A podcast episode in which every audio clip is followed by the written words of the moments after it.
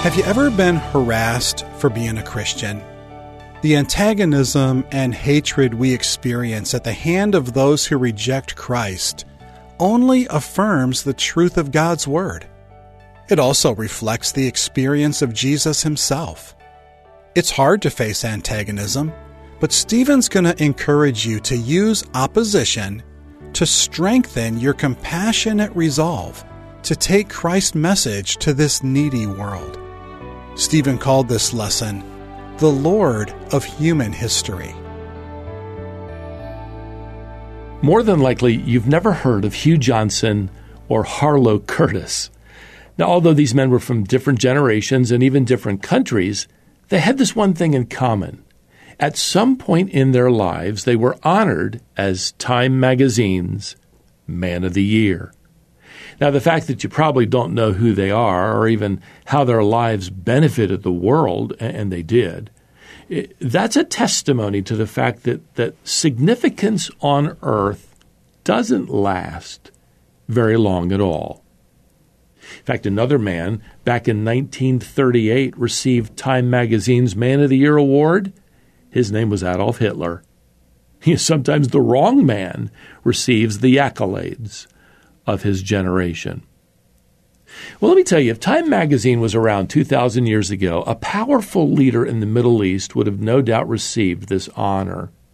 His official name was King Herod Antipas. He was the son of Herod the Great.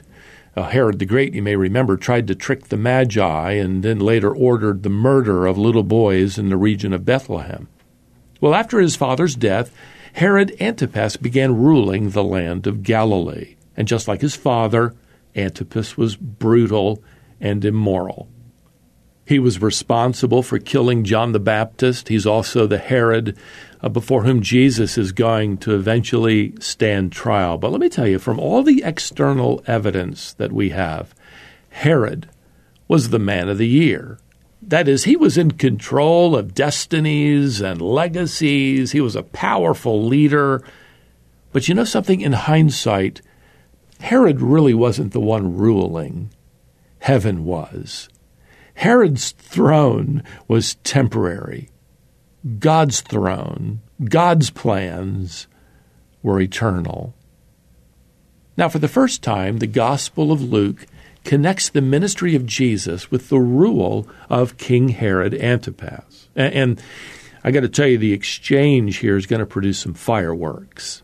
Now, we're in chapter 13, where Jesus has invited people to enter the family of God through the narrow gate. Remember, it's narrow, not so much in size, but in singularity. There's only one way. There's only one door into heaven. And John's gospel teaches us that Jesus himself is that door.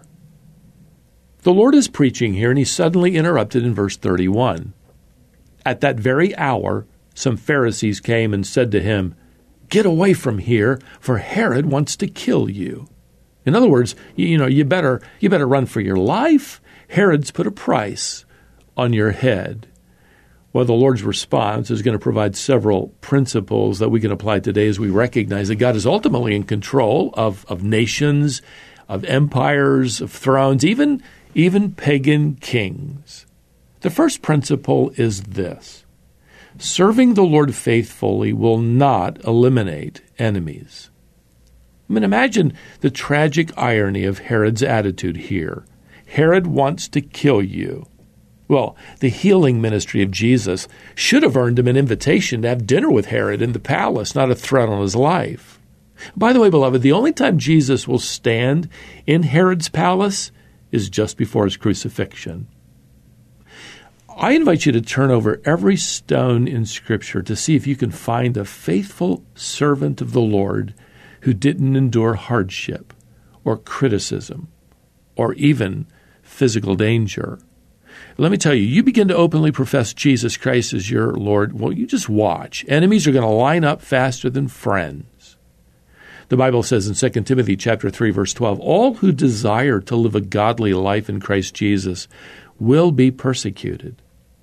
So serving God faithfully is not going to eliminate enemies or critics. Maybe you've made some enemies recently, and maybe you've been trying to figure out, why. You've just been trying to do the right thing. How should you respond to them? Well, that leads me to the second principle that we see modeled here. And here it is. Opposition should not reroute your mission or rewrite your message. Jesus responds to the Pharisees here in verse 32. Go and tell that fox, behold, I cast out demons and perform cures today and tomorrow, and the third day I finish my course.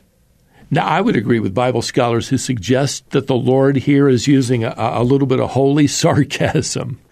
In this day, though, you need to understand that a fox was someone who was crafty.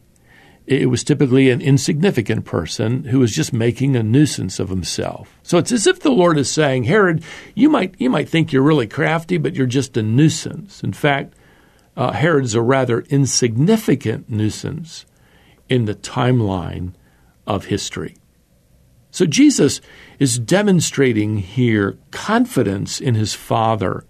You see, his death is predetermined by the triune God. And until that time arrives for the Lord to die, well, little Herod can't do a thing about it. Now, you might have noticed that Jesus says he's going to keep on casting out demons and curing people. In other words, he isn't going to change his mission of mercy. He isn't going to change his message of forgiveness. He's going to stay right on track all the way to that third day. He sort of hints at that reference of his victorious resurrection from the grave.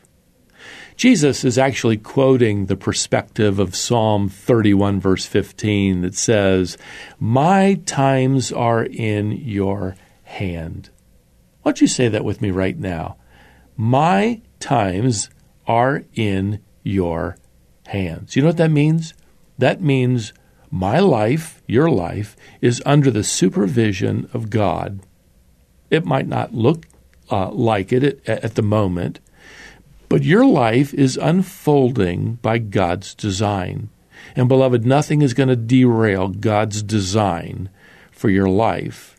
And when you believe that heaven rules, well, your circumstances, even your enemies, can be viewed differently. And that's the third principle I want to draw from this passage. Here it is.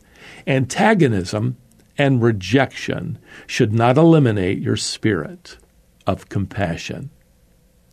See, after hearing about Herod's threat to his own life, listen to what Jesus says here in verse 34. O Jerusalem, Jerusalem, the city that kills the prophets and stones those who are sent to it. How often would I have gathered your children together as a hen gathers her brood under her wings, and you were not willing. One author made the point that this was not an expression of anger.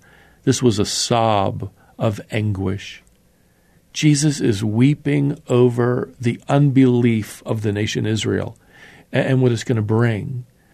You see, the Lord foresees destruction coming for Jerusalem, and he's going to predict it here in verse 35 when he says, your house is forsaken. And to this day, it hasn't been fully restored.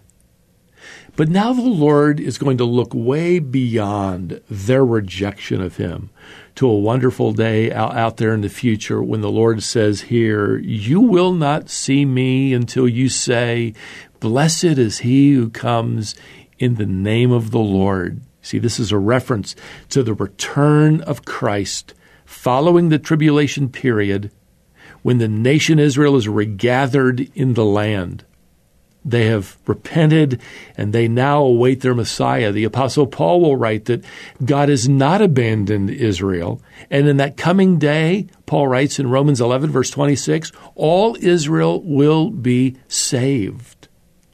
There's going to be another opportunity for them, and this is incredible compassion. Now, perhaps as a believer, you too have people in your life who've broken your heart.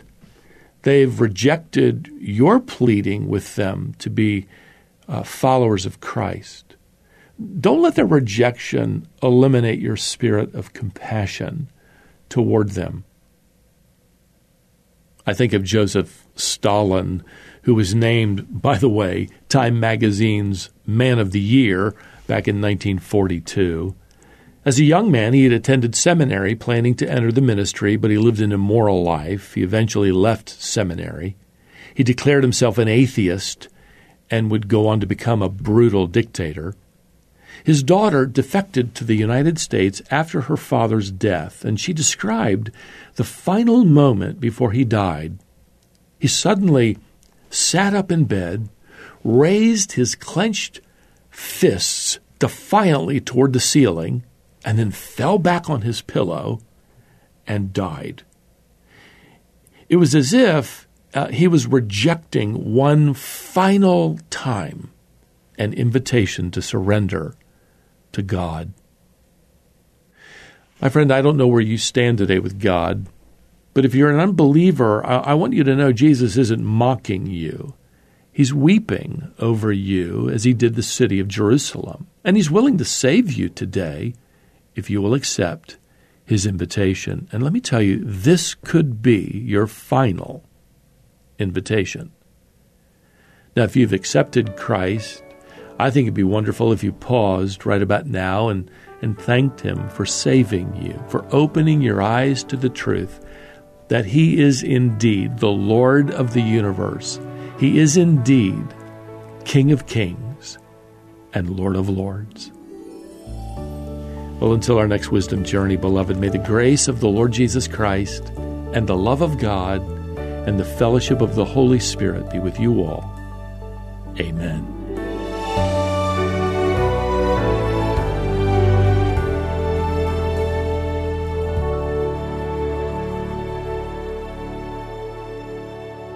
You're listening to The Wisdom Journey with Stephen Davey.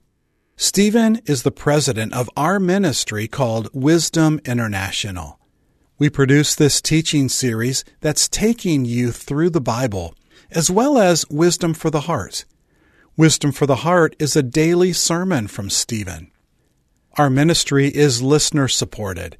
That means that all of our funding comes from people like you who want to help us take the truth of God's Word to the nations. We have content in 9 languages, and we're reaching people in 147 countries. If you'd like to be part of making this possible, we'd be grateful. Make your charitable gift today at wisdomonline.org. Join us next time on The Wisdom Journey.